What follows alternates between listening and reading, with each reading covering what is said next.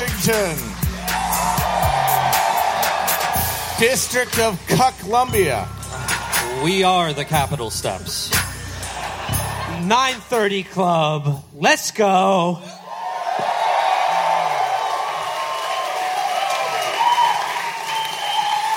It is, of course, a joy and a pleasure to be back in our favorite city in America.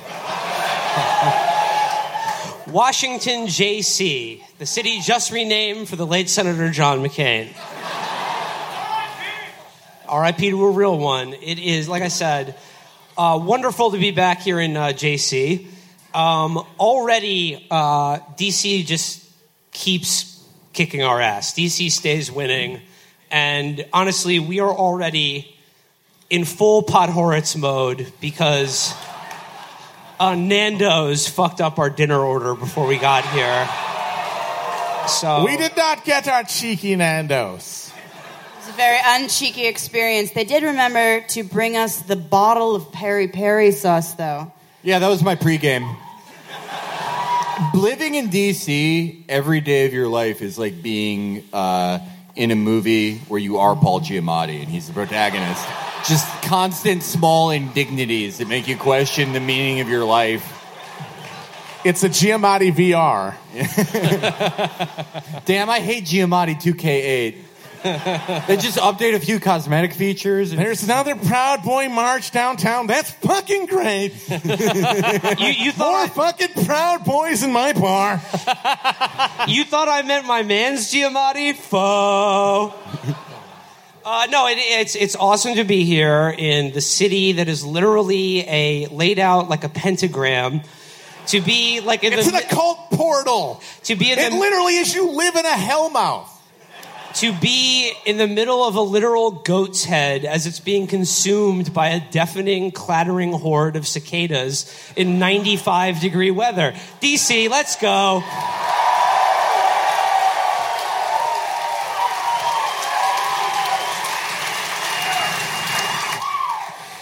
Of Yes, course, but they have a thriving uh, small plate eatery scene. More than makes up for it. We of course were going to uh, begin tonight's show by burning a giant pile of Nike sneakers in front of you on the stage. However, uh, the venue and our opening act, Great White, convinced us not to go that route.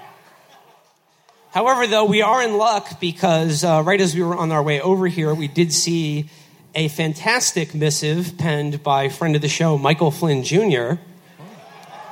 I don't know if you saw this, but uh, he did his own version of the Nike Colin Kaepernick, uh, you know, believe in something even if you sacrifice everything. But it was just a photo of his dad, Michael Flynn. Believe in trying to kidnap a foreign national with a giant butterfly net. And then immediately roll on everyone to avoid going to jail. Yeah, his version of sacrifice everything was um, just become a snitch. I mean, that was sacrificing everything. Uh, you're very lucky, though, uh, to be here tonight. we're here. Yeah, well, I was going to say uh, it's been a little bit of kismet. Uh, a certain special guest has opened up for us. I won't spoil it, but I'll just say the New Yorker Festival's loss is our gain. Steve Bannon, ladies and Folks, here gentlemen, come on out. Come on out. No, it's No, no. But wouldn't that have been hilarious? Especially if he came rolling in in a beer barrel and it just exploded in the middle of the stage. So, uh, like I said, it's great to be here in Washington, JC. Um, we, uh, you know, we flew in from Dubai today, and We're fine. Don't and, worry about and it. And boy, are my flesh and organs tired. I I, mean, know. I don't want to freak people out, but that's literally how the strain starts. If anybody saw the strain, that's how it starts. No, uh, Good knowing you, everybody. we we drove down uh, from New York yesterday. Uh, we drove down and we had a, a lovely car trip down here to DC. Uh, our favorite part of which was, of course, driving through the great state of Delaware. Delaware was fantastic because uh, while we were driving through, uh, you know, Felix, of course, continued to do his bit uh, as a good friend that he is of making all of our brains much, much stronger. If you destroy your brain, it grows back twice as strong. So Felix continues to infect us with his uh, brain viruses related to video games. You and know, now- so you don't have to read books anymore. You're welcome, dude. I mean, it is. It does happen. I tried to floss before I went to bed last night, and I just ended up doing some stupid dance. Oh God. Jesus, Matt. Who let the dogs out? No, it was great because, you know, like I said, Felix has infected us, and now I can literally not distinguish between reality and video games, which, Yeah, we live in existence, mm. basically. which was good because the entire state of Delaware is only populated by NPCs. yeah, like everyone, everyone we saw in Delaware had about 20 hit points. Yeah, you can take them out, just like knock on the head. Yeah, they were they were like clipping into the sidewalk. Everyone in Delaware looked like they give you fucking side quests. I mean, You knew they were about to ask you to collect their chickens. Yeah. I mean, and we said that as a joke, but we were saying Felix was talking about this before we made it even into the sideways of Delaware, and then we got lost for a minute, and we had to go through a small town. Like we were by a small town, we went by the small town main drag, and then we were in a residential area. And I swear to God, we drove by a man who was just standing there in front of his house. Wait, I'll He emulate didn't the ha- posture. I'll Yeah. emulate the posture. Yeah. he did not have a phone. He wasn't smoking. He wasn't talking to anyone He else. waiting He was standing stock still and staring straight ahead, like he's waiting for you to come up to him and ask him about like the dark enchanted forest outside of town. Oh, The hello. thing Ch- is, I saw him first, and I kind of panicked because Felix had just finished his uh, like description of, of what Delaware was, and I was like, "Oh my God, other people see him, right? It's not just me." Uh, luckily, we were able to approach him. Uh, he sent us into the haunted forest to retrieve his prize sow.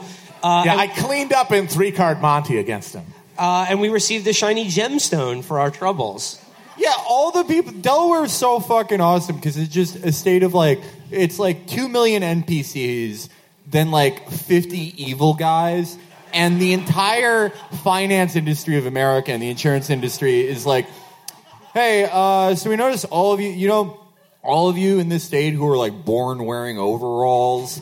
Like the you wake up and the ass flap comes down and you like cover it up embarrassed, then spin in a circle, then walk into a wall and go, Doy, I hope the Witcher doesn't come. Like we're gonna put uh, we're gonna park like about what, like twenty trillion dollars of money here so we can not be taxed. No, you can't have any of it. You can't have any of it.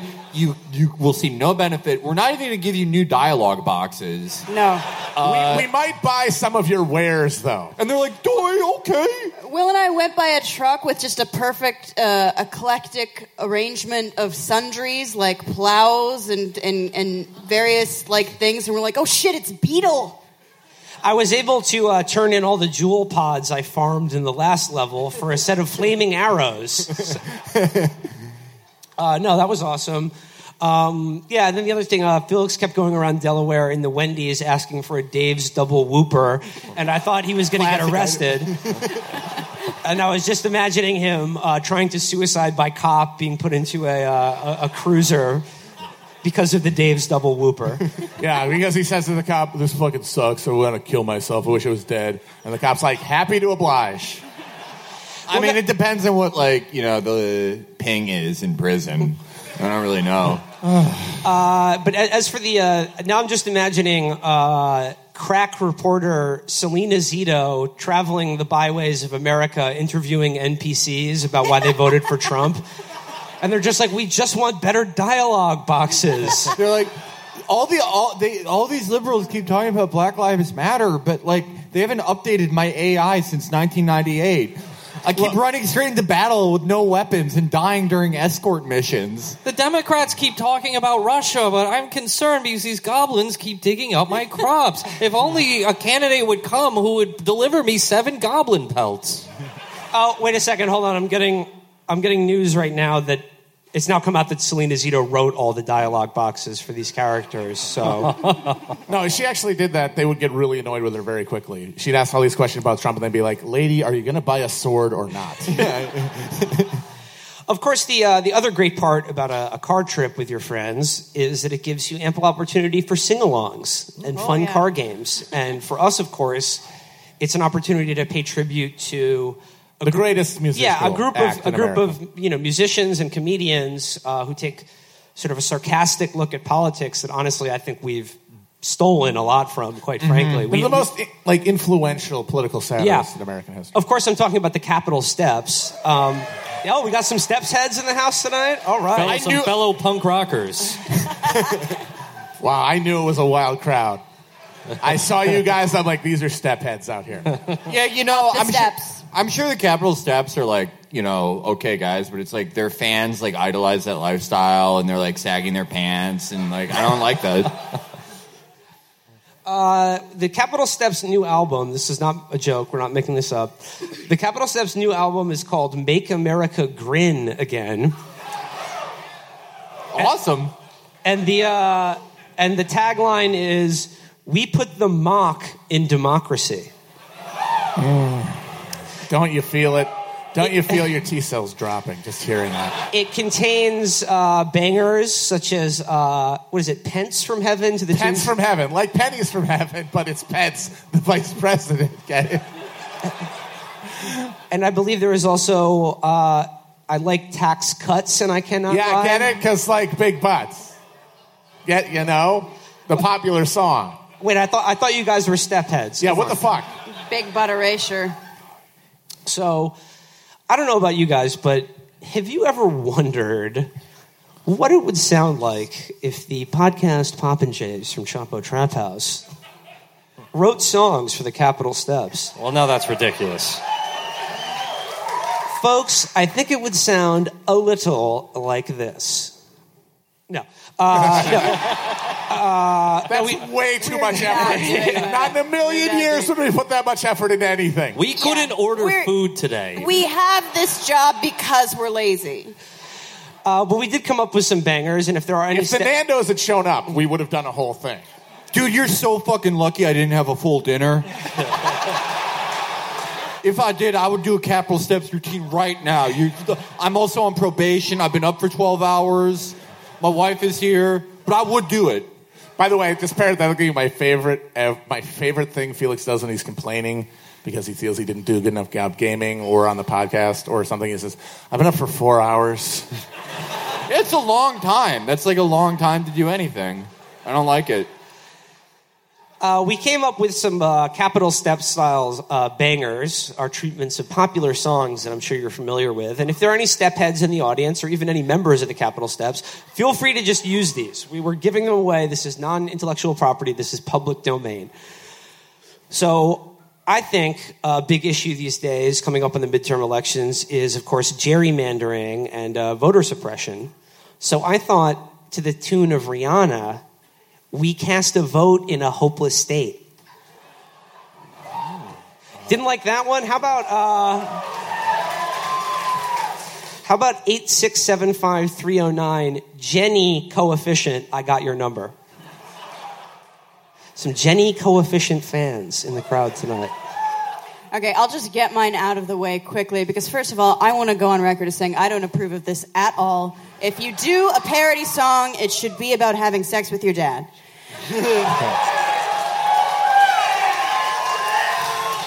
but if I had to, I'll go with McCain to the membrane. All right, I uh, I wrote mine down. All right, two. You know these are easy. Get them out of the way quick. Okay, so we got you know uh, Warren Zevon fans in the crowd tonight. Yeah. All right, y'all ready for this? Dung dung dung dung. Donald the headless covfefe drinker. Okay, this is epic. Uh, okay, then fans of the Clash. Okay, No, you're should I stay or should I pay go? Oh God damn! All right, all right. Number three, Fuck. gonna hit him with the number three. We downed our opponent, and now we're gonna shoot him. All right. Imagine if a young Chicago drill rapper, the most infamous one, Chief Keef, his famous hit, Love Sosa. But it's a little different. It's oriented for Supreme Court nominee Brett Kavanaugh. You re- y'all ready? Let's do it. Let's go. Let's get some let's goes going. These bitches love SCOTUS, rosaries and opus, fucking with that pro choice, you gonna get fucked over. Damn. Damn. Matt, hit us with yours. I got a couple. I mean, uh, you know, you got your crowd pleasers because, as we learned from, you know, I like big cuts. You want to go '90s. That's what people like. So something like Ice Ice Agent. That seems like just a no-brainer. Uh, and then, of course, if people like the '90s even more than that, they love the '80s. And you could go Kamala, Mala, Mala, Mala, Mala, Mala Harris. But my favorite, and the one that I would hope would lead to a riot at the step show if they actually did it, is uh, MacArthur Parkland. Someone left the gym coach in the rain. I don't approve of that. Oh No, no, we're Who saying did if the that? Capitol Steps ever did that, we would be the first to condemn them. Uh, yeah. And we're, we just wrote this entire song and performed it for each other, like just to be like, that's what it's going to look like when they do that. But if you actually did it, it's like uh, have some taste. Yeah, if you did that on on, dude. stage live at a you know event people paid to come for, bad idea. Uh, Virgil, take I- us out. I, I had one. It's uh, it's called "Wonk the Pain Away," and it's voting in committee like you wanted. Yay, voting yay, yielding all my time to Speaker Ryan. Huh? What? CNN, VOX, read the news because it's the best.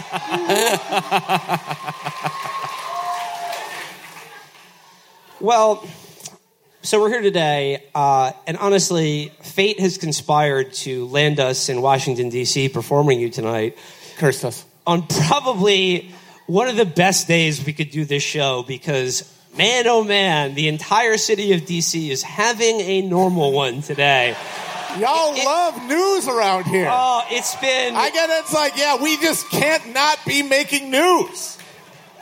it's been so good today and i really hope we can get to all of it but let's just kick things off with uh, like Mr. Creosote for motherfucking content today. Jesus. Let's talk about the book uh, that everyone's talking about Chapo Guide to Revolution: A Manifesto Against Logic, Facts, and Reason, available at retailers nationwide. New York Times bestseller. uh, this book actually isn't even out yet so technically our book has sold more copies than this Yeah, fuck you, Woodward. old ass bitch bob You woodward fucking Lawrence Welk sounding flat landing piece of shit. This is uh this is the Bob Woodward. Bernstein carried your ass.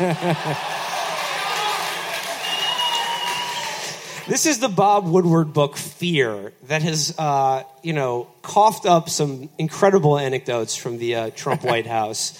Uh, the best of which was like the reactions today. When I told Matt this, and he literally thought it was a joke, but no, it's actually true. Trump's response to this was to say, "I have literally hundreds of photos of Mueller and Comey kissing." It's so it's so awesome. Best president. He's so Best president. it's Most like American president. I mean, I was I was a Lincoln stand for my entire life. I'm a Civil War nerd. But in the Gettysburg Address, there's nothing about how Lee and Davis were had daguerreotypes of them blowing each other. It's Game, like set, match. the entire news cycle for a month have been like, yeah, there are actually like countless first-hand accounts of like you, you're the dumbest president ever. It's Your like brain is broken. It Yeah, doesn't like, work. You know how we said like if Mad TV took down Trump, it would be just be sketches where Trump comes out wearing a diaper and he's like, "Goo goo gaga, I'm a gay baby." Well, that's like apparently literally what it's like. Yeah, they But- give but- him like giant crayons to Right. draw with. But like, so his advisors are probably like, all right. So the narrative is is that your brain is just, it's just like sort of the wet, di- like wet sort of green diarrhea you get after drinking old style on a leather couch. You're it's just you, you have a you have the only translucent brain. And he's like, nah, dude, I got this. Yo, James Comey's fucking gay, dude. Nailed it. All right. So uh, just going to read a little bit from the uh, Washington Post uh, account of this book that has the sizzle reel here. It says here the 448 page book was obtained by the Washington Post. Woodward, an associate editor at the Post, sought, I wonder how they got it. sought an interview with Trump through several intermediaries to no avail. The president called Woodward in early August after the manuscript had been completed to say he wanted him to participate. The president complained that it would be a quote bad book, according to an audio recording of the conversation. Woodward replied that his book would be tough, but factual and based on the reporting. The book is good, actually.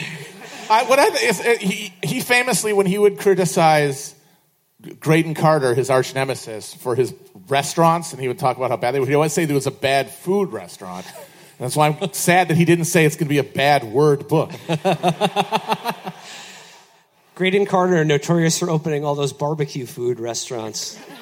Shout out Libby Watson. She couldn't make it tonight. Um, so I, we actually we actually watched this clip. We were, you know, we got in late, so I'm throwing on I'm throwing on my Chris Hayes.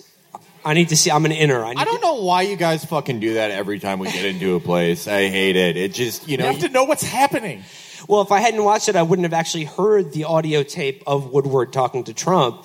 And uh, Trump said, "Well, it's a shame that you didn't talk to me. He said it's going to be a bad book or half untrue." And Woodward says, uh, "No, it's." I think it'd be a good book. he said, I think it'll be a good book. And uh, Trump said, well, if it was an accurate book, it would say, nobody's been doing a better job than I have ever as president. that would be awesome if Woodward, like, he he gets access and then he just like rewrites his manuscript and it just like just like a couple sentences. It's like, yeah, I actually looked at it and he's the best president. And they're like, okay, well, you promised us like 500 pages, but this is you can do this fine. The jobs are back. Just make it twice as long. Say the jobs are back, and we're good. Oh, God, no, I just thought of another one. The jobs are back in town. Oh, oh God damn Madder at myself than you could ever be. Trust me. All right, God damn it. All right, you got Oh, fuck. you got me going. Comey for nothing. Oh. Comey, maybe. Oh. Cut their mics. Cut their mics. I don't approve of this at all. Woodward describes an administrative coup d'etat and a nervous breakdown of the executive debra- branch, with senior aides conspiring to pluck official papers from the president's desk so he couldn't see or sign them. I'll Again, take permanence. Why do you need that to be president? Overrated. This is one of I mean, why should your president have to be able to solve the pe- peekaboo conundrum?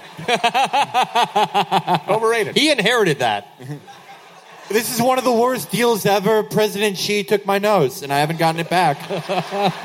Folks, this Emmanuel Macron, he's a wizard. His finger, it comes off, and then it goes back on. You know, we're, uh, Prime Minister Justin is helping me so much. Uh, he even he we've sort of, sort of solved the trade deficit. He found a quarter behind my ear. really wonderful, beautiful man, isn't he handsome? I don't care for Merkel. She stole my nose. White House Chief of Staff John F. Kelly frequently lost his temper and told colleagues he thought the president was unhinged, Woodward writes. In one small group meeting, Kelly said of Trump, he's an idiot. It's pointless to try to convince him of anything. He's gone off the rails. We're in crazy town. I don't even know why any of us are here. This is the worst job I've ever had. Owned. Dude, you're dude, you're so fucking lucky. I'm too much of a pussy to quit this job. No, but I want to see a clerk style comedy about this. It would work really well, I think. That's I wa- I all was the thinking- aggregated dialogue from Chandler from an episode of Friends. Could I be any less happy in the White House? Um, this is epic fail. Reince Priebus, Kelly's predecessor, fretted that he. Oh, we got some, Ran- we got- got, some Rince fans Ranch here. All Pubis. right, let's give it up. Ranch uh, pubis. Uh, Woodward writes that Priebus dubbed the a presidential bedroom where Trump obsessively watched cable news and tweeted the devil's workshop. and said early mornings and Sunday evenings, when the president often set off tweet storms, were, quote, the witching hour. well, you know what they say? The old, the old saying: "Tiny hands are the devil's workshop." Yes. Dude, get him. If I if I His if hands I are small, folks. if I worked for Trump, which you know, like God willing, they look at my application, Inshallah. right? I I would like it's very simple. You just like tell the president to get a private account. Like if he has a Oh private, God, I'm imagining a Donald Trump lewds account. The- Yeah. he, Donald Yeah, Trump he- needs a oh Finsta. God, it oh, like would look a like the Philadelphia topography football of player? No, that would not. yeah, I'd find Donald, him immediately. Donald Trump having a locked account called like Small Prez, Oh, and, he, and he's just like like when Cohen flips, he's like, it's really interesting how some people can seem like your friends.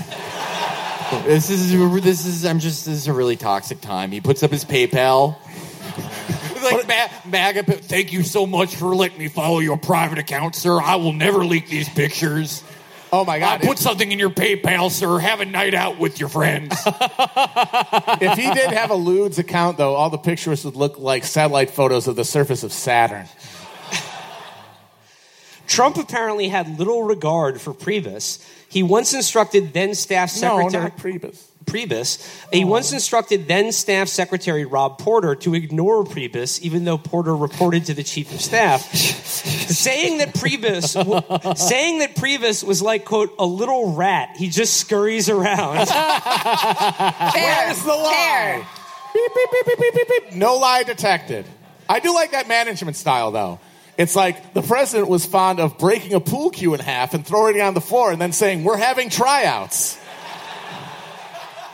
In the uh, in the Ottoman Empire, they would choose succession by just like raising all the uh, sultan's sons separately and just having them fight a civil war, so the strongest one could be sultan. But this is just like they're Sultan. they're doing. It's Well, I because pronounced he it knows both- a guy named Sultan, and that's Yeah, I understand. It's confusing. look, uh, it's e- everything's easier in hindsight. That's all I'm going to say about how I pronounce that word. But uh, uh, he's doing that, but not to, for like who's going to be in charge. Just like who gets to reassure him he's doing a good job. It's like they have no responsibilities except for like being by his desk and being like, "Yes, sir, everyone loves you." Like for that privilege, you have to fight just in this howling snake pit of people that hate the shit out of each other and hate your life every day just so you can be friends with this old baby. well, it He says throws, he throws his car keys over his back like a bride with the bouquet and is like, Who's going to BK? Who's coming back with a Whopper? Few in Trump's orbit were protected from the president's insults. He often mocked former National Security Advisor H.R. McMaster No! behind his back, Not him! puffing up his chest and exaggerating his breathing as he impersonated the retired Army general. How could But this he is the imperson- thing. People whose brains have been reduced to a Betty Crocker aspic are the best insult comics. But I mean, at the, at the, it's like, I'm sorry. Try to imagine a guy who's essentially a, a lard refrigerator in a Joseph A. Banks suit, exaggerating his breathing. Well, it says he impersonated the retired Army general and once said McMaster dresses in cheap suits like a beer salesman. What, the is fuck beer is salesman? that? What is a beer salesman? That's- Is that a job? Is he talking about like a guy with like a hat, like a fucking stagecoach full of fucking Anheuser? no, no, he's using an old timey term for bartender. Uh, yeah, that's like yeah, that's how. In, uh, it's like No, that would He be a dresses wench. like an He calls them apothecary. wenches. A bartender you know, makes deals behind the bar. oh, This yeah. guy, he's he, oh no class. He's like a common blacksmith. Oh, Ben Sasse, you have you have the manners of a milkman, sir. Like it, ju- like all his insults come from his dad, who was born in like 1872. This guy, he's a total Wainwright. Folks, the wagons, they're not good. Trump told Commerce Secretary Wilbur Ross, a wealthy investor eight years his senior, I don't trust you. I don't want you doing any more negotiations. You're past your prime. But Doesn't he know that he's some pig? I mean, it's been pointed out before, but Wilbur Ross is literally the Jeff Dunham old man puppet. uh, and I do like the ability to be like, yes, this man who's like vaguely slightly older than me is clearly a decrepit husk, but I am chugging along at full efficiency. Wilbur Ross, it Even though I sundown at 11 a.m. Wilbur Ross, like he really makes me sad because like you know, you used to see him. He was so happy, like when you would dance in front of Six Flags. It was awesome. and now he's like working for this racist president. I don't like it. All right, he says uh, a near constant subject of withering presidential attacks was Attorney General Jeff Sessions. That is the ultimate. That is the ultimate alien versus predator type situation. Trump told Trump told Porter that Sessions was a traitor for recusing himself from the overseeing the Russia investigation. Mocking Sessions' accent, Trump added, "This guy is mentally retarded."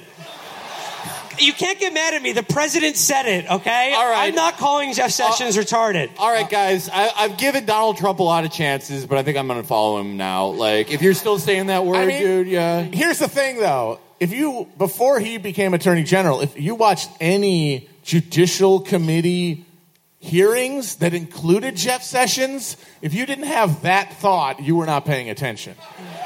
Because he's a fucking moron. He goes, he's this dumb southerner. He couldn't even be a one person county lawyer down in Alabama. At a dinner, It's such a good own. Foghorn, leghorn ass bitch. I, lo- I love how like I love how Donald Trump's insults are either like in- incredibly cutting and accurate, or they're like, "Oh, look at you! You look like a soda jerk." this dumb asshole, Don't try to put Tom Robinson on death row. this dumb asshole couldn't even entertain Jim and Scout during their days. This guy, this guy, this guy, he's so dumb. He lost a case to an out of towner who had to buy his suit from a pawn shop.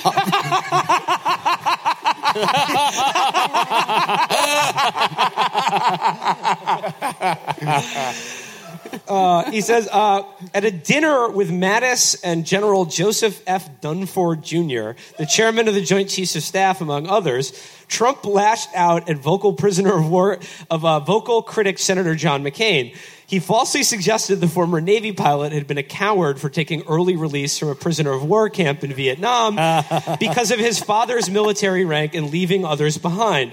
Mattis swiftly corrected his boss. No, Mr. President, I think you've got it reversed. The defense secretary explained that McCain, who died on August 25th, had in fact. Hell yeah, folks!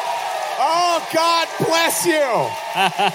oh, my God, that is a soothing balm on my soul. The only room, the only room in this shitty fucking town where you would get that response.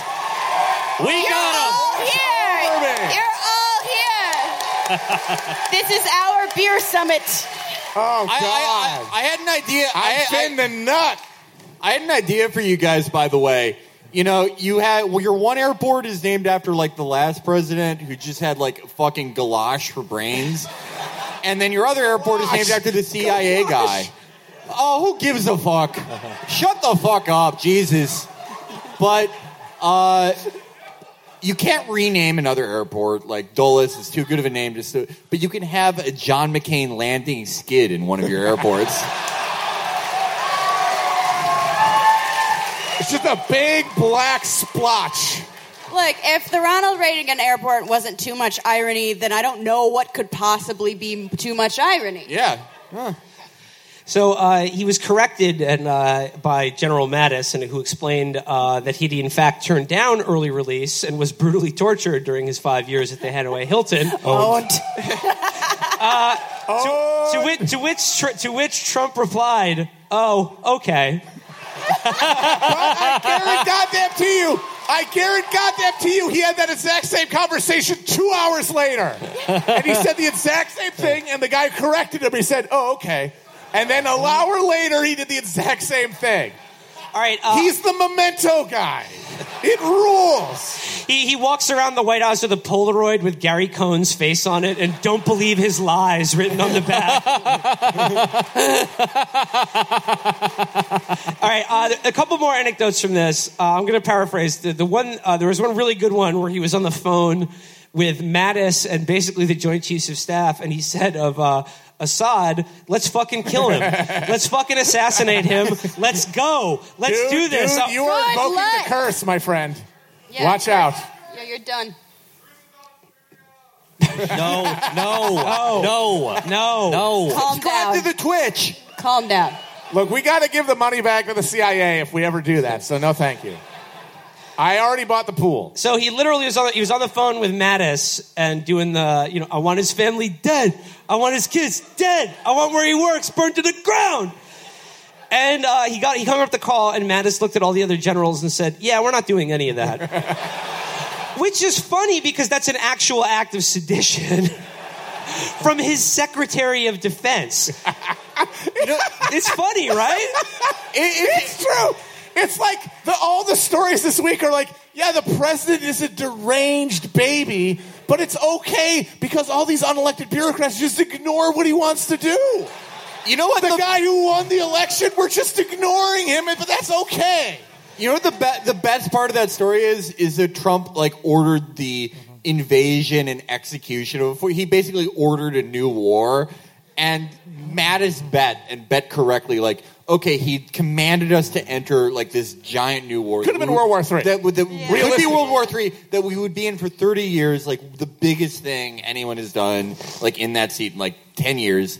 And he's like, yeah, he's just gonna forget about it by tomorrow. And he was right. Wait it He out. did. Wait it out. It's like any ideas. there's like an egg timer. And then after 12 minutes, he's just thinking about Hannity again. The last really good one was uh, Gary Cohn.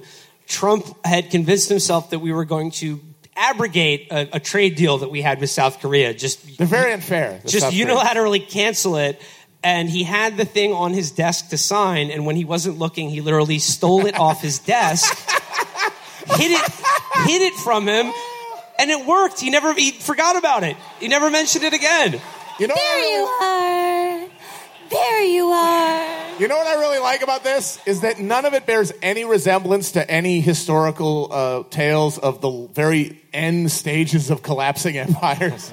It bears no resemblance at all. So Trump is going to have a busy box during the next State of the Union. Look, no one can press the red button like me. They've tried, they can't do it. We were talking about this earlier, and Trump is that Portuguese dictator, Salazar, who had uh, this was the, pretty much the end of the Portuguese Empire. He had a he had a stroke, and they thought he was a goner. He fell into a coma. So his second in command, his successor, took power, started running the country. But then he came out of the coma and lived for another year, during which time all of his friends and aides pretended that he was still in power. They gave him things to sign and like videos record and all this busy work. You know, if that, I mean, It's a real story. I know it is, but that would be very encouraging because after that, the fucking Carnation Revolution happens. It's like giving a baby Inshallah. that phone that doesn't work. Yeah. It's, It's cute. Mag- he's Maggie Simpson in the fucking. It's the fucking uh, Flintstone phone. he's ta- he thinks he's talking to Justin Trudeau, but it just keeps saying yabba dabba do. I like talking to you. well, thank you, Justin. I, I enjoy talking to you as well. Very I, uh, fair. You're very cordial, unlike Macron. Hang, hanging up the Flintstone phone, he has no idea who he's dealing with. Uh, he's terrified of me. I agree, Ms. Merkel. It is a living. so uh, Absolutely. At the next G8 Shinzo, we are going to have a yabba dabba do time. President President Xi is a very demanding man. He asked for a Stegosaurus burger. Another reason I respect him. So, to, to wrap up the uh, these hilarious uh, stories about Trump's melting brain, is like on one level I read this and I think, uh, you know, run down the list: Reince Priebus, McMaster, Mattis, John Kelly, Gary Cohn, probably Steve Mnuchin too. Uh, I mean, it's great that all of these fucking assholes are miserable. Oh, yeah. and they Oh, hate yeah. their life. However, however, it's very cool that Trump is being inflicted on them, but it's this is something they chose to do, and the rub to that is, of course, uh, the the apex of this was the anonymous op-ed in the Times today, and the way that every one of these fucking worms is going to try to rebrand themselves and you know demonstrate their conscience by being like you know aha it was i that was the anonymous rogue POTUS staffer as they're literally carrying out the republican agenda it, don't let them do this. It's already happened with the Bush administration, and it's going to happen even faster with every one of these fucking Trump people. Do you pay attention Pay attention to everything they do now with Sarah Sarah Hunkabee Sandos. Uh, It's a Girl shout Scout out Michael cookie. for that pronunciation. But Sarah uh, Cheeky Nandos. yeah, yeah, because she never delivers, and that's tea. He's spilling it, fam. But you like some rosé? But- uh, Perry Perry hot. Okay, so everything they say about everything they say about Huckabee Sanders, you know, she just goes out and lies to us. Literally said all of that about Ari Fleischer. All of that. And now Ari Fleischer, what does he do? He goes to Aspen. He's on Twitter saying sanctimonious fucking bullshit, like towing the line between being sort of anti anti Trump and like, sir, this is ridiculous. But the point is, they let him back, and they're going to let her back, and they're going to let most of these people back. If Trump, like, you know, doesn't just disintegrate into a puddle, he will, on some level, like, he'll condemn President Tom Cotton. The, because everyone, everyone in this city, everyone at a certain level, would be fucking hung at Nuremberg. So everyone has to be okay. Everything has to be eventually okay and contextualized. Yeah, it's like the fucking murder on the Orient Express where everybody's involved in the murder, so everyone's equally culpable. Uh, they all get away with it. Speaking of sanctimonious bullshit, I want to move on to the other big uh, event that's going on in D.C. right now, which is the uh, Brett Kavanaugh confirmation hearings. Which, holy fuck, if you can watch that stuff, you you are, have, are made of stronger stuff than I am. That's for sure. I love watching Steve uh, Janowski talk about the Constitution. It rules. I don't is know- what one else talking about? He looks exactly like Stevie from fucking Eastbound and Down. And uh, here's what I want to say about this. You're all this. realizing it as I said. How is being a committed Catholic still a good thing on your resume? How? How? It's like- what do you have to do to stain that fucking like credential? I don't know. guys. Have they had a bad news week? folks. Hey guys, folks, I'm a committed Catholic. I my Catholic faith guides me. Let me name everyone on the eighth grade girls basketball team that I coach. folks, it's Spotlight Two, Cannonball weird at all. Run. I mean, it's not like it's the church that Christ founded or anything. Spotlight 2, but all the on-set bloopers play over the end credits in Letterboxd. No, so here's what I want to say about uh, Kavanaugh again, and this was because I was watching MSNBC last night, and we saw uh, Kamala Harris and Cory Booker, you know, talking about you know how unprecedented this all is, and talking about the documents, and they're like, this is not normal, you know, well, what they did to Merrick Garland or whatever. And what I want to say here is, give it up. Start getting real. You're just get say, look, we're not going to stop this. He's going to be on the Supreme Court. Uh, the party that we represent, who has told people for the last 30 years, hey, no matter what else we do, uh, the courts, the courts, the courts will protect Roe v. Wade. And uh, in exchange for that, we are going to uh, deregulate the predatory financial sector. We're going to do a whole bunch of humanitarian interventions that turn out to be disasters. We're going to pass the Telecom Act that makes Felix lag and lose at Fortnite. We're going to pri- we're going to privatize education. We're going to do all that. We're going to hey, ban Four Loco. yeah.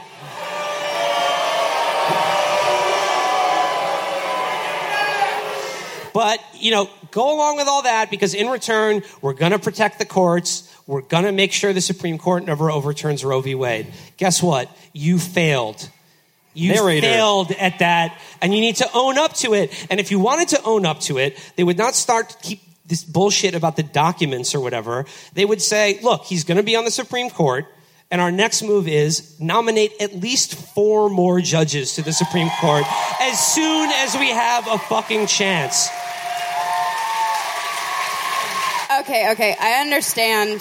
Uh, but as the sole abortion haver on stage, You don't know I'm, that. I'm redirecting the conversation towards my values and the fact that I had never seen Cory Booker on camera before. What a wall-eyed motherfucker! Holy shit! How did I never notice this? He can, as my mama used to say, sit on the front porch and count the chickens out back. It's just like one is over here and one is over there. Well, I'm not saying that Cory Booker has a lazy eye, but Booker himself would wean it off welfare and try to get into the job training. Woo! Oh! Woo! And finally, probably even more important than our next Supreme Court judge is the congressional hearing about Twitter See, going that's on what today. matters. That's what matters. I lo- this is This, is your identity politics. absolutely. Now, who here was at that hearing? Uh, uh, actually, who here is a member of the United States Senate? Uh, who here is Laura Loomer? Uh, stand up. Oh yeah, I thought so. Man, that rules so hard. They're doing the fucking confirmation on a guy who's going to turn Amer- finally turn America into barter town once and for all. And meanwhile, in the other room, they're talking to some fucking dipshit who's mad that his sword review YouTubes got demonetized. Boomer, phenomenal. phenomenal. Boomers are so fucking awesome because like it was like two years ago they were using their AOL 500 free hour CDs to like go on Facebook and like because then they thought it was Google and they're like sexy boobs, and, and now like they've just gotten so much into the posting lifestyle that they're like traveling to DC and they're like. Senator, Senator, I am I, I, I am not getting the proper interaction on my posts. I've looked at my social blade score; it does not correspond with my interactions. Senator, my grandchildren have not been liking my Minions themed pro Trump posts. Uh, they have not been responding to my Facebook messages. Clearly, I am being censored. That's the entirety of the politics. We're all going to die. We're going to drown in boiling seawater because some old people weren't getting enough interaction on their Facebook posts. That's literally what's going to happen. Because the entirety of their politics now is just posting based. We've been- they want socialism for fucking posts. We've been talking They about want a redistribution of likes and retweets. We've been talking about This this. is what Fran Lebowitz said. This is what Fran Lebowitz said. It's internally correct and only proves to be more correct as time goes on. There is far too little democracy in the economy and far too much democracy in the culture. Yo, we've been talking about this uh, uh, for at least a year now, I think. And I guess I guess we all just assumed it would not happen so rapidly that the uh, our two party system would now hinge on the question of mods, mods. That's it. It's just mods. And it's both sides because everyone else is Oh, yelling at sides. Jack Both for being everyone. Nazis. Everyone. And then these guys are yelling at Jack because they're fucking min yeah, they're fucking their their retweet of a retweet didn't get retweeted. I'll tell you this: I'm looking forward to seeing the first anti-mod congressional candidate, and I hope to God it's from the left. But what's amazing is these guys post this as some incredibly important free speech uh, issue, and the thing is, is that you could make one mega Twitter account and it would cover everything. All of it, yeah. Like all the posts are identical. Just have some fucking gifs of American uh, eagles and flags and shit. Here's what we'll do. We'll tell everyone, every old person, everyone in the villages, we'll tell them that this this feed, this stream, this Soul Mag account is their account. Yeah. and it's fine, and they're they're managing it. Yeah. Or we create an alternative internet, totally self-contained, that has bot-based interactions. Yes. So bots retweet and fave everything and, and say like, "Oh, epic move," and they're like, "Yeah, I have it." Yeah, make all the boomers install Bonzi Yes. Buddy on Online their computer. work- welfare, exactly. put Bo- put Bonzi Buddy and Clippy on all their computers and make them Yeah. think it's like a real person. Them- and they're like, great, great point. Colin Kaepernick was too afraid to serve in the military. But I have, They're like, I knew I was right. I have a very simple deal to be made to every one of these people who's clamoring for the socialization of the social media sector of the economy so that they get more faves and retweets. I say, all right, we will socialize Facebook and Twitter, and in exchange, we socialize every other element of the economy.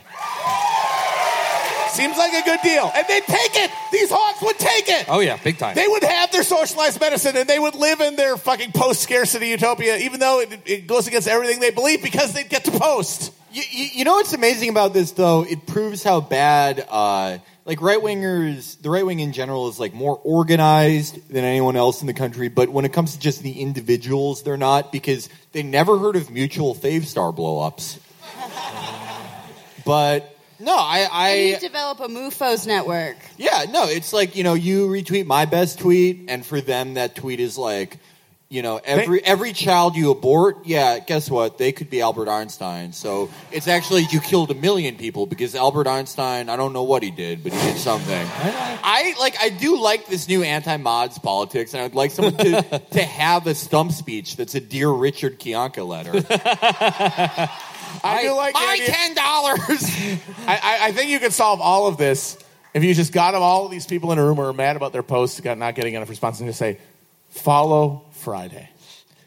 Just do that because they don't follow Friday, and it's dead, and they should resurrect it. I- the last thing, the last thing to come out of the uh, the Twitter hearing today that I want to mention is the uh, kerfuffle in the halls of Congress between Alex Jones and Marco Rubio. Oh.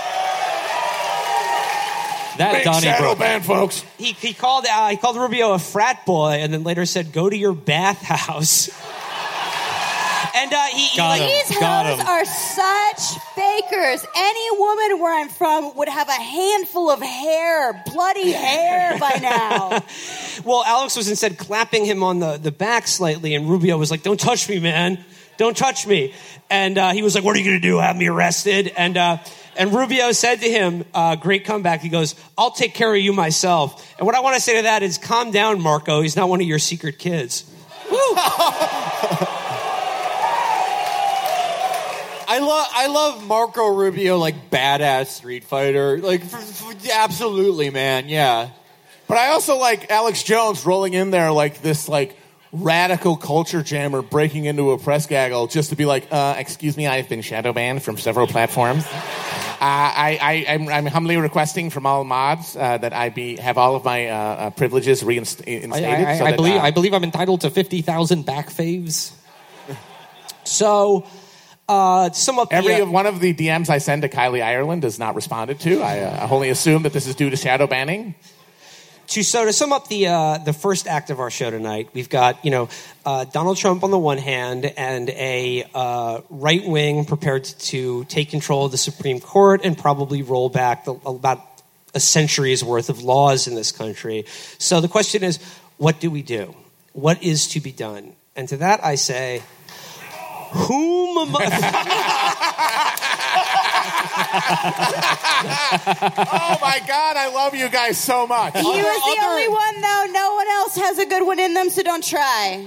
other acceptable answers include looking for a Caprice on eBay Motors Buying the book. buying the book no, uh, Yeah, getting your sushi comped. Also, yeah that's acceptable. another one uh, not the, auditing some classes at Texas A&M or, uh, not, It not was the the- University of Texas. Not Oh, those, whoops, not whoops. not those bad jokes that I don't endorse. Uh, I would say what is to be done, and to that I would say, whom amongst us is not ready for John Kerry to run for president in Hell 2020? Yeah. Pokemon perambulate to the polls Who amongst us does not enjoy a crepuscular equine campaign? He's not going to windsurf this time. That's over. New John Kerry, he's going to be doing devil sticks. He's going to be doing paddleboarding. He's going to be riding around on one of those electric scooters. Slack, Folks, slack line. He's sla- he's going to be walking on a slack line, folks. He's got just the amount of enough work done on the face. He's tanned, rested, ready to go. Get behind it. Start supporting it now. John Kerry 2020. It's our only hope. Whom amongst us does not enjoy a hackeyed sack? Folks, folks, we are going to A take slackened line. we are going to take a quick break, but please stay seated while we advertise to you. Hold on, we'll be back. okay, we are back. Uh, I hope you guys will be uh, buying some of that Brainworm Plus. It's only seventy dollars a bottle. Worth every penny. So, uh, again, we're here in DC tonight, kicking off our Northeastern tour. Couldn't do it in a better place with you guys here tonight. So, to make it a little bit special, we wanted to do something that was uh, DC center. We wanted to center your guys and your experience. Yeah, we're gonna yell at Boss Burger again. You motherfuckers! There is absolutely no way we're going to repurpose this bit for the next seven shows. So we wanted uh, for for hear you uh, tonight because let's be honest, half of you probably work for these fucking people. Uh, we want to do a, a Shout out to Nira. We want to do Sans Lean Perp 2018. I can't spell sober. we want to do for you a an abridged countdown of the most bird brain pundits in the DC media. Now, You have to be careful here because the great Shakespearean question is what is more dangerous, a stupid man or an evil man? And we'll have to decide this, and Matt won't get a vote. again, this list is in no way definitive. If we had, a, you know, a full ranking of this, we'd be here all fucking night. And again, these aren't the most evil people necessarily. Again, if we did that, we'd be here all night. But these are just the most essentially vapid and empty regurgitator. They're like just an empty vessel into which anything can be poured and then, you know, come out of their spigot when you put them on a, you know, a stove or something like that. Great metaphor. Yeah. You lo- you know, you guys know when you put your pundit on a stove. we all know what that's How like. do you flush the spigot? Uh, so, th- and this is uh, a short list, but it is heavily weighted towards how they use Twitter because this is basically the thing we care about. So, I'd like to kick off with uh, number five, the Washington Post's Jennifer Rubin. Woo! Beginning She was with great in Infinity War. Jennifer Rubin, she's won sauerkraut. Let's fucking go. She is the sort of highly ideological neoconservative who has since made a sort of face turn to be a how, full-time "How dare you, sir?" at the president uh, columnist. Uh, her Twitter bio reads: conservative blogger at Washington Post, MSNBC contributor, recovering lawyer, and friend of at Israel. Which I gotta say, Those late night DMs must be lit. I gotta say, if Yeah, you're Yo, yo, Israel, you up? I hate it. That's a Tinder bio. It's no, a- that's a Grindr bio. It's so lame when couples put each other in each other's bios. yeah, I like was- we get it. I was gonna say, but like you know, putting a in a relationship with at Israel. It's complicated. so uh, two quick hits here on Jennifer Rubin. Uh, this was of a recent vintage. She wrote. Just as 9 11 2001 galvanized a generation of young people, Yep. perhaps September 1st, 2018, the date of McCain's funeral, will be the inspiration for another generation of Americans to eschew tribalism and seek common ground in defense of overreaching Yes! values. Wait, wait, wait, wait. Yes! No. We should hear her, we should hear her out. I mean, both started with flights that didn't finish.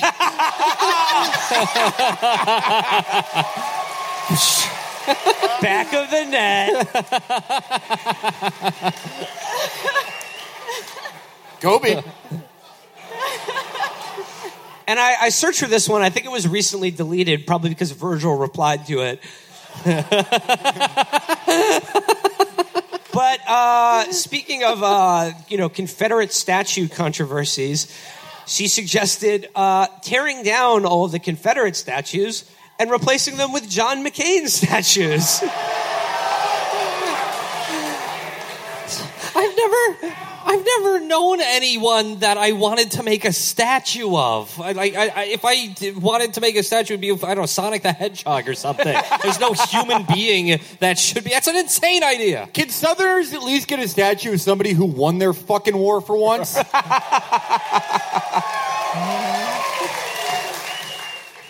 Yeah, Nick Saban.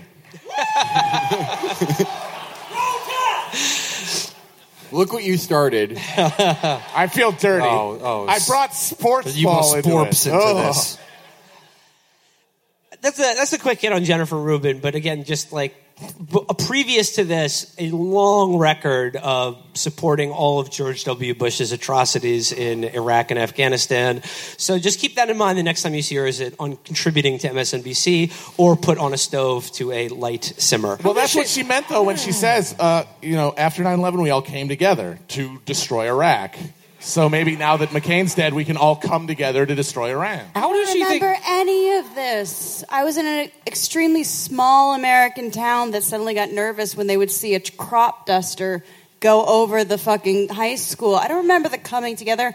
I remember like, oh, there was another hate crime because people don't know the difference between a Sikh and a Muslim. How does uh, she think 9/11 galvanized a generation?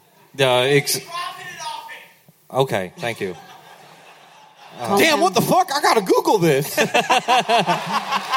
I love live shows. I learned so much. I love having my mind blown by the audience. All right. No, I mean, uh, except to inaugurate you to a, one way or the other. uh, uh, inaugurate you to a world of terror and misery. Yeah, it gal- it united the country. A bunch of crying Gen Xers who just walked around balling their fists, being like, "I wish I saw a fucking Quran right now. I'd shoot it." It inspired young people to get a job groping people at an airport. It it it uh, gave an opportunity to a young Robert Mueller to mentally to entrap disturbed uh, Muslim teenagers. To be like, you said you would kill Inspector Bagadget. You have to stay in Leavenworth for the rest of your life at 15. You guys are overlooking the chief uh, cultural product of that era, the fucking Michael Bay Transformers movies. They rip. Not only do they rip, they are explicitly about the Middle East and the U.S.'s involvement in the Shia Sunni conflict. Get them after me later, I'll explain everything. Next on our list is Jake Tapper. Jake Tapper. Jake Tapper cannot be left outside in the rain because he will look up and drown. I am 100% certain of this. My name. I still think we would make a mint off of Jake tap out shirts. Jake Tapper wakes up every day, does his stretches, immediately DMs Meghan McCain. Ma'am, may I please have some Gucci?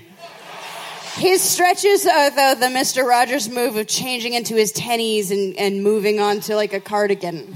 Oh, God, guy, I just realized guys like Tapper are incredibly attracted to Meghan McCain and want to have sex with her, but not because they're like find her sexy. It's because the idea of McCain DNA Yes. intertwining with their DNA and creating a oh, superhuman Oh, yes. Yes. is so erotic to them. Well, part of that part of that erotic fixation with John McCain and his entire family is, of course, Jake's incredible dog-like affection for the troops. This, of course, manifests. My man loves the truth. this, this of Oh, yeah. This of course this of course manifests itself every veterans day when he can be seen being tricked into retweeting photos of charles whitmore and lieutenant felix biederman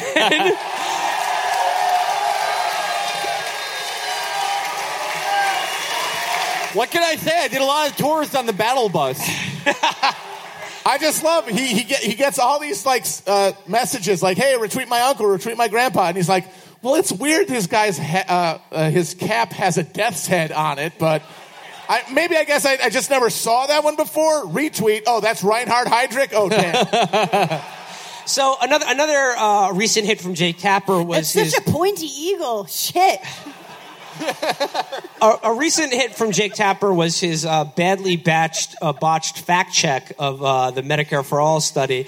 However, I don't want to talk about that. We've, we've discussed this previously. What I do want to talk about was something I learned from his Twitter bio, which reads CNN anchor uh, uh, of this, the lead, no, the lead CNN and chief Washington correspondent, author of the New York Times bestselling novel, The Hellfire Club.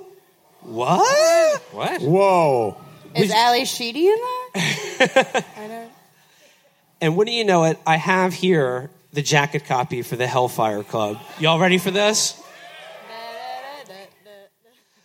Charlie Marder is an unlikely congressman. Oh, fuck you. yeah, my, yeah, dude, I worked really hard on this character, uh, Joe Protagonist. Oh my god, dude. of course, you know, like all, all- these journalists, of course, want to be novelists.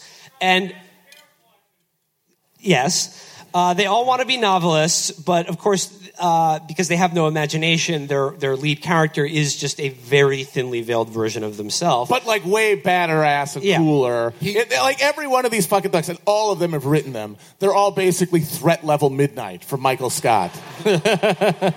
So it says here Char- Charlie Marder is an unlikely congressman. Thrust into office by his family ties after his predecessor died mysteriously, Charlie is struggling to navigate the dangerous waters of 19 It's okay. I'll be back. is struggling to navigate the dangerous waters of 1950s DC alongside his young wife Margaret, a zoologist with ambitions of her own. Oh, she is gonna fuck those dolphins. She's working in John Lilly's research lab. What was zoology in the 50s? You just like gave whiskey to kangaroos. Zoology in the 50s was getting your dog high. That's when they that's when they developed all those chain smoking apes that amuse us to this day. His beautiful, sexy young wife, a sultry zo- zoologist who dreams of one day no scoping a giant ape. so it says here Amid the swirl of glamorous and powerful political leaders and deal makers, a mysterious fatal car accident thrust Charlie and Margaret into an underworld of backroom deals, secret societies, and a plot that could change the course of history. When Charlie discovers a conspiracy that reaches the highest levels of governance, he has to fight not only for his principles and his newfound political career, but for his life. The Hellfire Club by We're Jake talking Tapper, Travelgate. Tapper, Tapper. Ooh, uh, I can't- the, the, the period accurate, detailed conversations with Everett Dirksen. Oh, can't wait. Oh, we're all making fun of this book, but it is a New York Times bestseller, and they don't let just anyone be a New York Times bestselling author. It's true. Wait, Every wait, book that's on that list is by definition good. wait. Matt, you're telling me you're not excited for the part where fucking Craig Hero or whatever and his fucking wife Jenny at the zoo they get they have they have a backroom conversation with Speaker Rayburn. Hmm. Just- I'm already on the edge of my seat. If this book doesn't begin with a paragraph long description of LBJ's dick, I'm not reading it. Why would they talk about a dick that's like way smaller than average? Next on our countdown, moderator of Meet the Press and NBC News political director, covering politics since 92. And yes, I tweet about sports too. Chuck Todd. Yes. Yeah. Chuck Todd, who always looks like he just dipped to the lower part of his face in a, a bin of marinara sauce. Chuck Todd is the uh, elfin host of Meet the Press who uh, inherited it after uh, Jeff- David Gregory had to be put down. In my opinion, the only thing that is notable about Chuck Todd is that he has the most whimsical trunk Trump nickname. Sleepy eyed Chuck Todd. It's like something from a child's story. like sleepy eyed Chuck Todd comes through your window at night and puts candies on your mantelpiece. When that when he when Trump said that, someone was like, "This is anti-Semitic dog whistle." It was in Der Spiegel or Der Stürmer. Yeah, yeah, yeah. I'm not accusing Der Spiegel of being a Nazi To be newspaper. fair, Yeah, that's my- one, Germans are honestly, Nazis. one bad. hides behind the European Union, but it's basically the same thing. But thing. yeah, true. But uh, yeah, they were like, yeah, Trump was doing like a, Yeah, he was, yeah, he was doing like a thing not from even Der like Stürmer. a- not even like the guys who write for the Daily Stormer now probably know that one. Like Trump's racism is not that informed. Like he just saw a physical attribute has it that cut he has, by the way. Like Trump's eyes are always like always like a quarter closed. He's our most Jewish president, also with a. Yeah, no, his, uh, Trump's Trump's Yeah, yeah. racism is Yeah. defined by uh, the Neil Diamond remake of the Jazz Singer and New Jack City. Nothing else. Nothing more esoteric than that. Nothing with the Thule Society. Yeah, like- settle down. The idea that Donald Trump is like, I will rise to the throne of Cecil Rhodes and tame the world. Like, he's never read a book. He Folks- doesn't know what anything is. The sonar I Ride. want to see uh, Donald Trump do a version of Cracklin' Rosie. Now they are just. Gonna... So, folks, the Sonnenrad, the black sun, okay? It's the Aryans, it's the best symbol. It's amazing. We're, we're going to contact with our frost forebears. We're going to get to the hollow earth, folks. Red Skull, Red Skull, great guy. All right. Uh, this is my one hit on uh, on Chuck Todd, and I think it sums up him and much of his colleagues in the DC media. He was responding to someone who said, "I'm convinced this whole anti-media deal is designed to condition his base." Speaking of Trump, so when more shoes drop, they'll believe it's all fake. To which Chuck responds, "This is my great fear, that this is somehow a strategy. It's beyond cynical." A little late to this game, Chuck. You've only been covering politics for your entire life now. and to somehow just realize that this whole uh, liberal media dog whistle is just working the refs so that when you report accurately on the horrible things these people do, the people who vote for them won't believe it. You Man, know, I'm kind of wondering if the guy I met last week wasn't the Walland inspector. Man, like 30 fences later, and I'm kind of not sure if this is fun or not.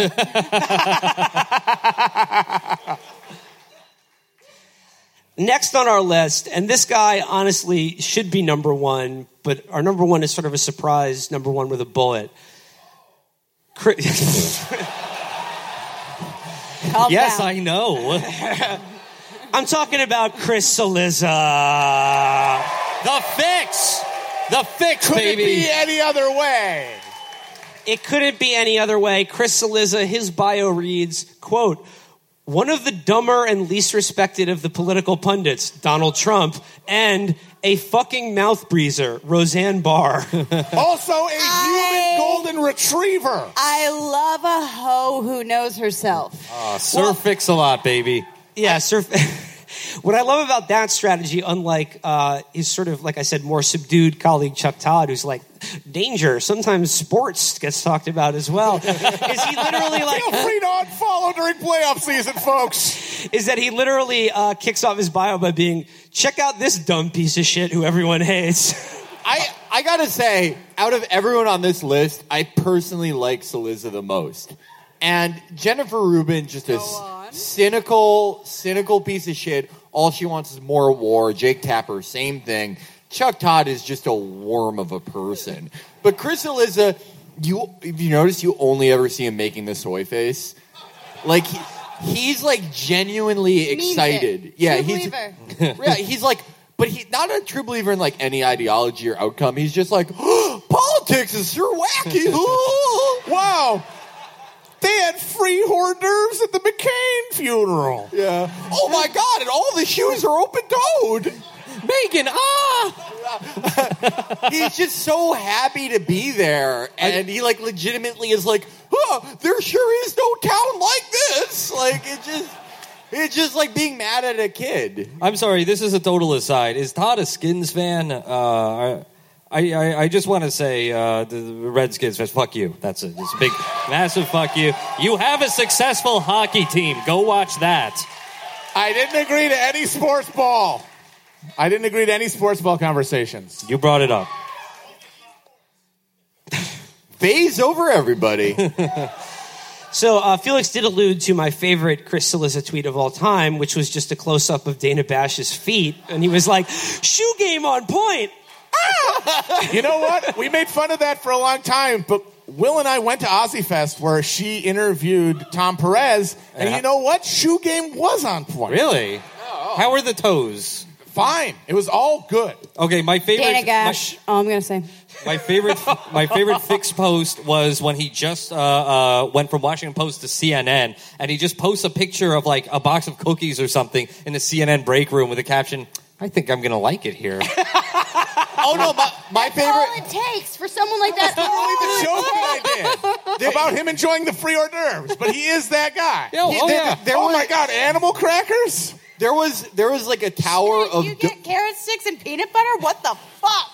Fuck it. There Let's was- invade oh. Zimbabwe. I don't care.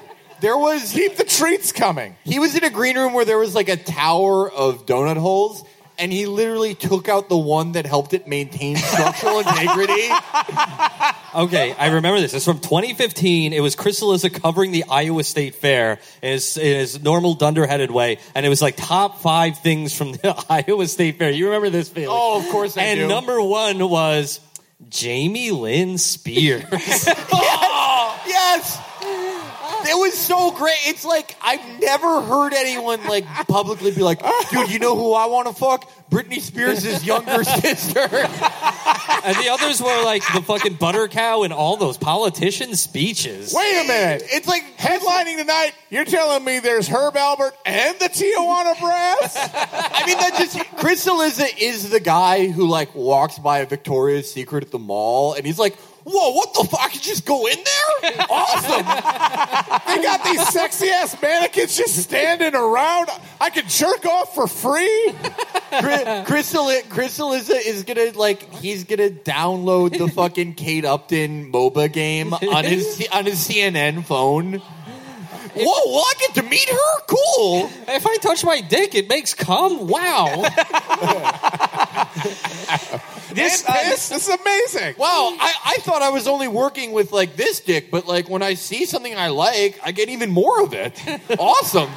He's like Oh, one show. of the 100 people that has porn on a BlackBerry.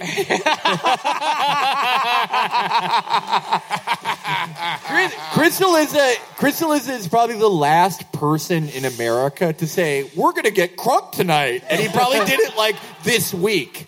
He said it to Mrs. Fix. Yeah, we're gonna get crunk faux shizzle. Just Oh, he has absolutely said faux shizzle in the last 24 hours. yeah, I don't know why. I don't know why he's on this list. He rocks. Actually, he's good. friend. Never mind. Disregard everything. He rules. Let him be the only reporter in Washington. I mean, who cares at this point? well, uh, he summed up his uh, his philosophy on politics and reporting as such. My job is to assess not the rightness of each argument, but to deal in the real world of campaign politics in which perception often, if not always, trumps reality. Damn. I deal in the world. Motherfucking spectacle up in here. I deal in the world as voters believe it is, not as I or anyone else thinks it should be. Guy Debord with a nail in it. to which I say, shoe game on point. Ah! No, he should be the only reporter.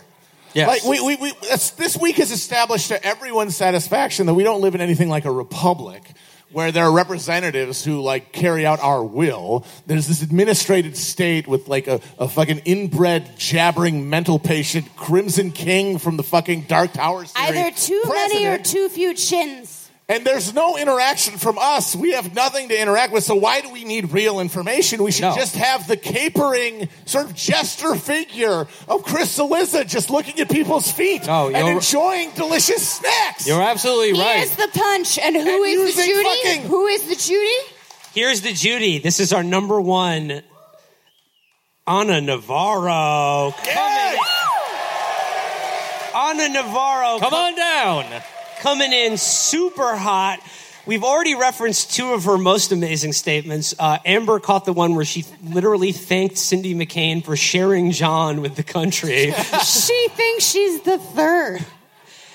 And Felix is one where she said she got her 23andMe results back and is like, ooh, 0.04% West African?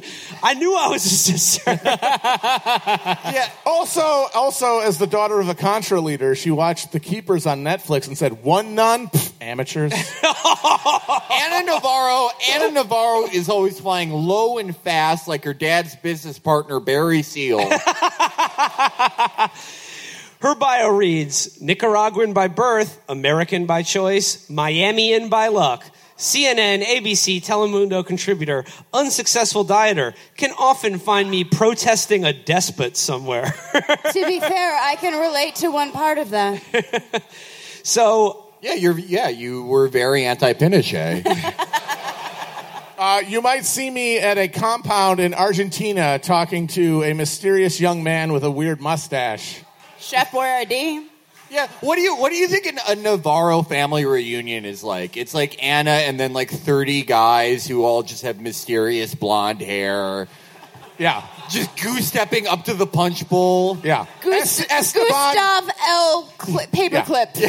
E- Esteban de Mengele.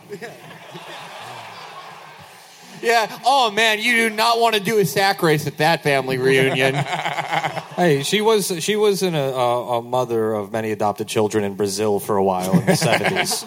Just don't show up at the reunion with any twins. Und Latinx. You, you, you know. so oh, that that was my sack race joke. It's kind of a permanent. It was a little too hard. I, I spelled it out a little bit more. Oh. Ah.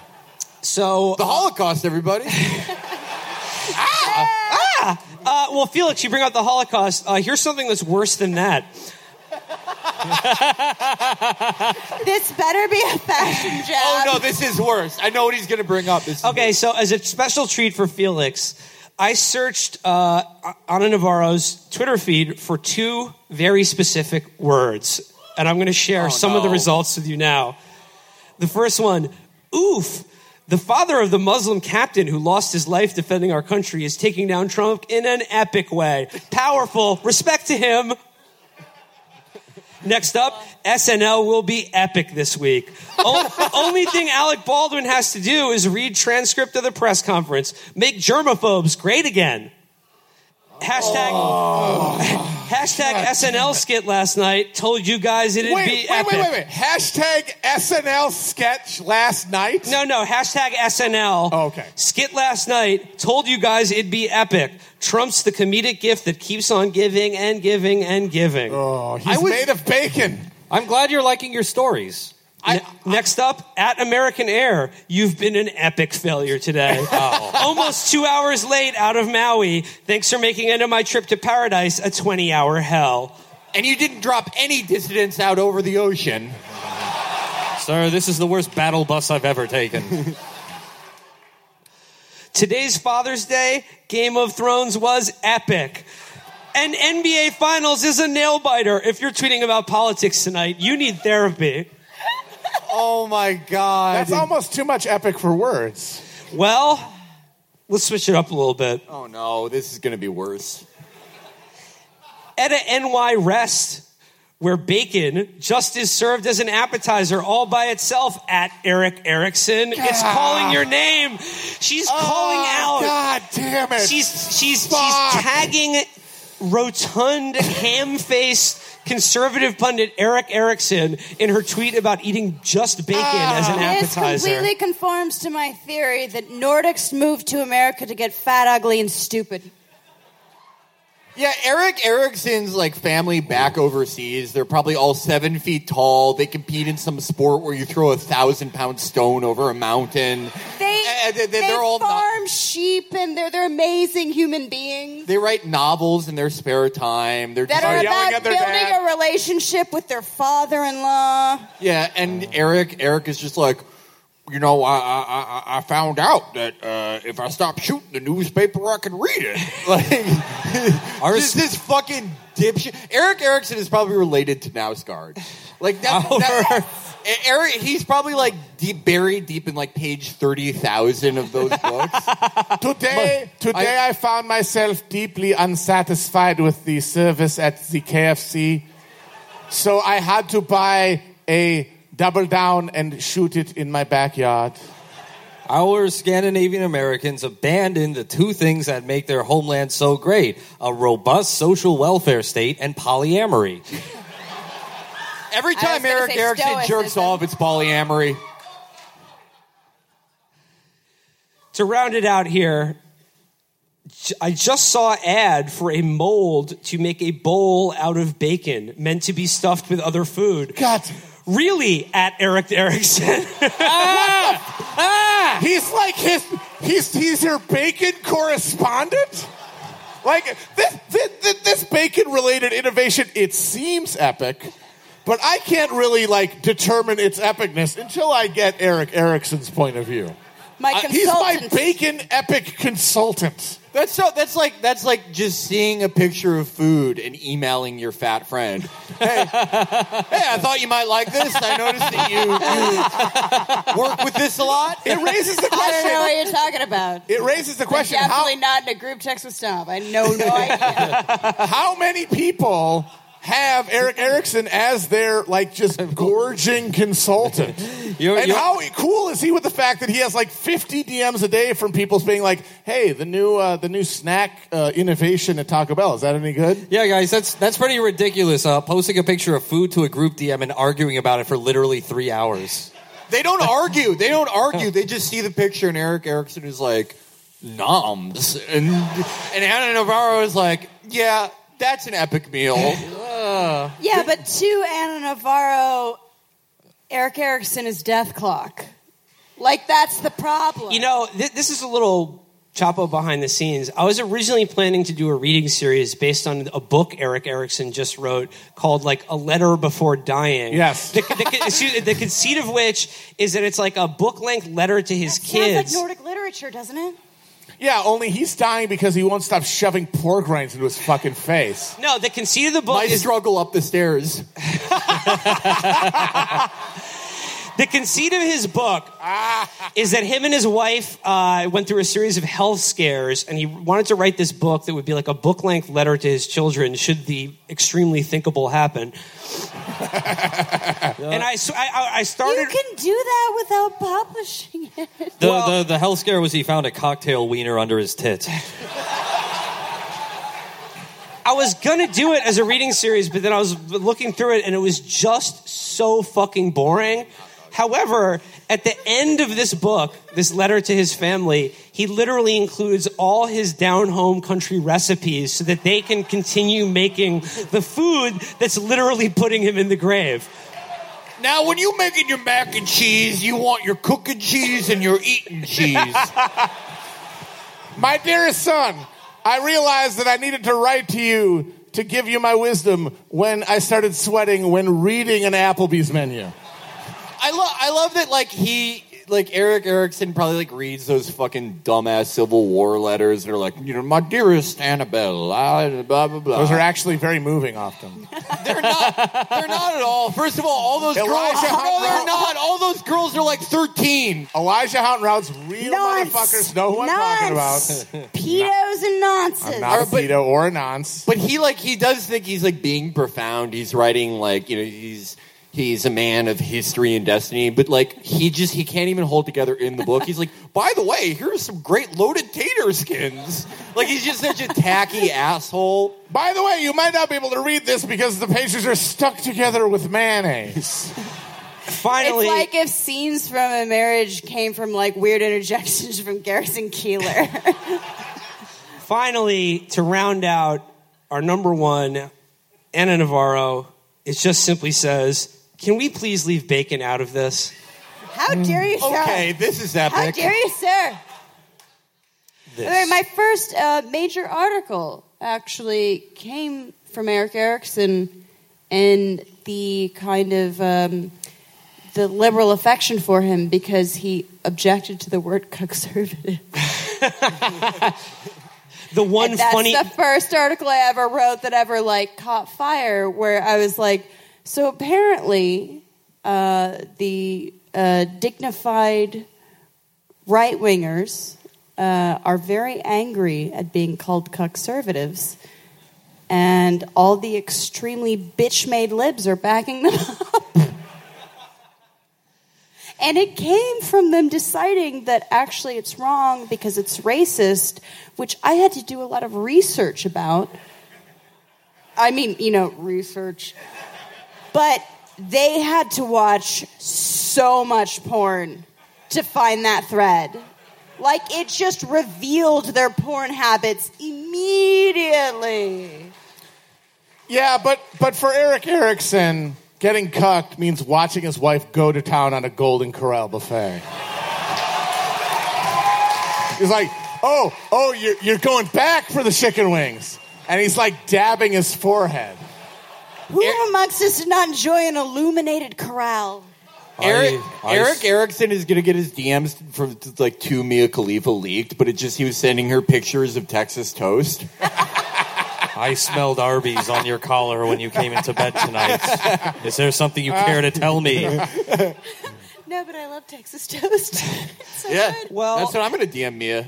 I'm going to be the first guy that doesn't get capped and made fun of by her. We found love with some horsey sauce.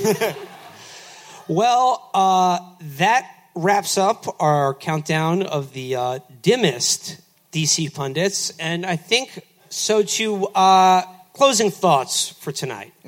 Uh, like I said, uh, many of you probably work for the people that we make fun of, so I'd just like to leave you tonight with um, record your bosses. It's easy.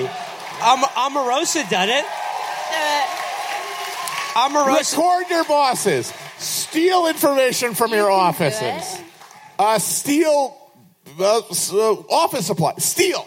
Steal everything you can from everyone you work for. If you hear any juicy information, record it and leak it to others. Send us your office supplies. We can use a new three hole punch. If you're not- also, the McDonald's chicken tender wrap at two dollars is a dollar and pound bargain. Great deal. If you're not high up, like you don't have access to any of these people, you know, just do the old gag, go doo doo on the company clock. It's fine. Also, if you have Neera's drug hookup, I'd like it because I want Yeah, the energy to subtweet my enemies and haters at five in the morning. But in an extremely chill way. Of course. It's all about balance. Burn shit, fuck school.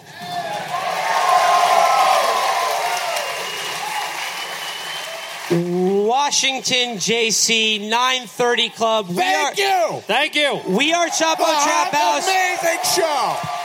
You give yourselves a round of applause. You guys rock. Ladies and gentlemen, we are Chapo Trap House. We will be signing books in the back of the club tonight. Books for sale also. Books are for sale as well. And again, the back of the club. We hope to see you then.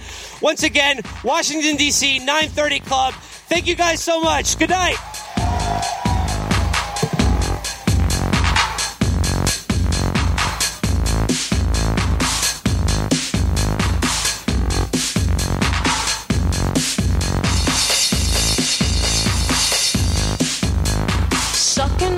Titties like you wanted me, calling me all the time. That blondie, check out my Chrissy behind, it's fine all of the time. Like sex on the beaches. What else is in the teaches of Peaches? Huh, what?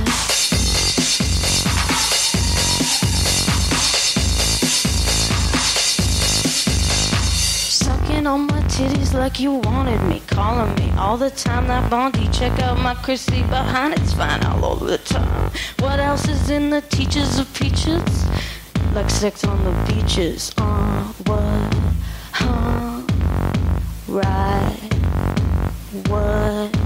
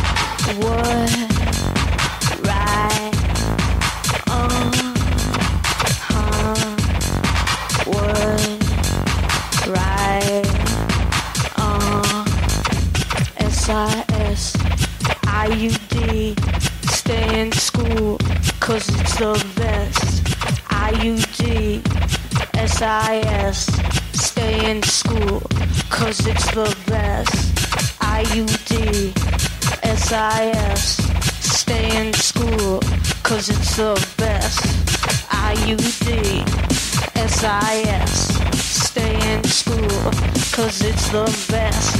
Sucking on my titties like you wanted me, calling me all the time like Blondie. Check out my Chrissy behind, it's fine all over the time. Like sex on the beaches. What else is in the teaches of Peaches? Huh? What? Fuck the pain away. Fuck the pain away. Fuck the pain away. Fuck the pain away. Fuck the pain away. Fuck the pain away. Fuck the pain away. Fuck the pain away. Fuck the pain away. Fuck the pain away. Fuck the pain away. Fuck the pain away. Fuck the pain away. Fuck the pain away. Fuck the pain away. Fuck the pain away.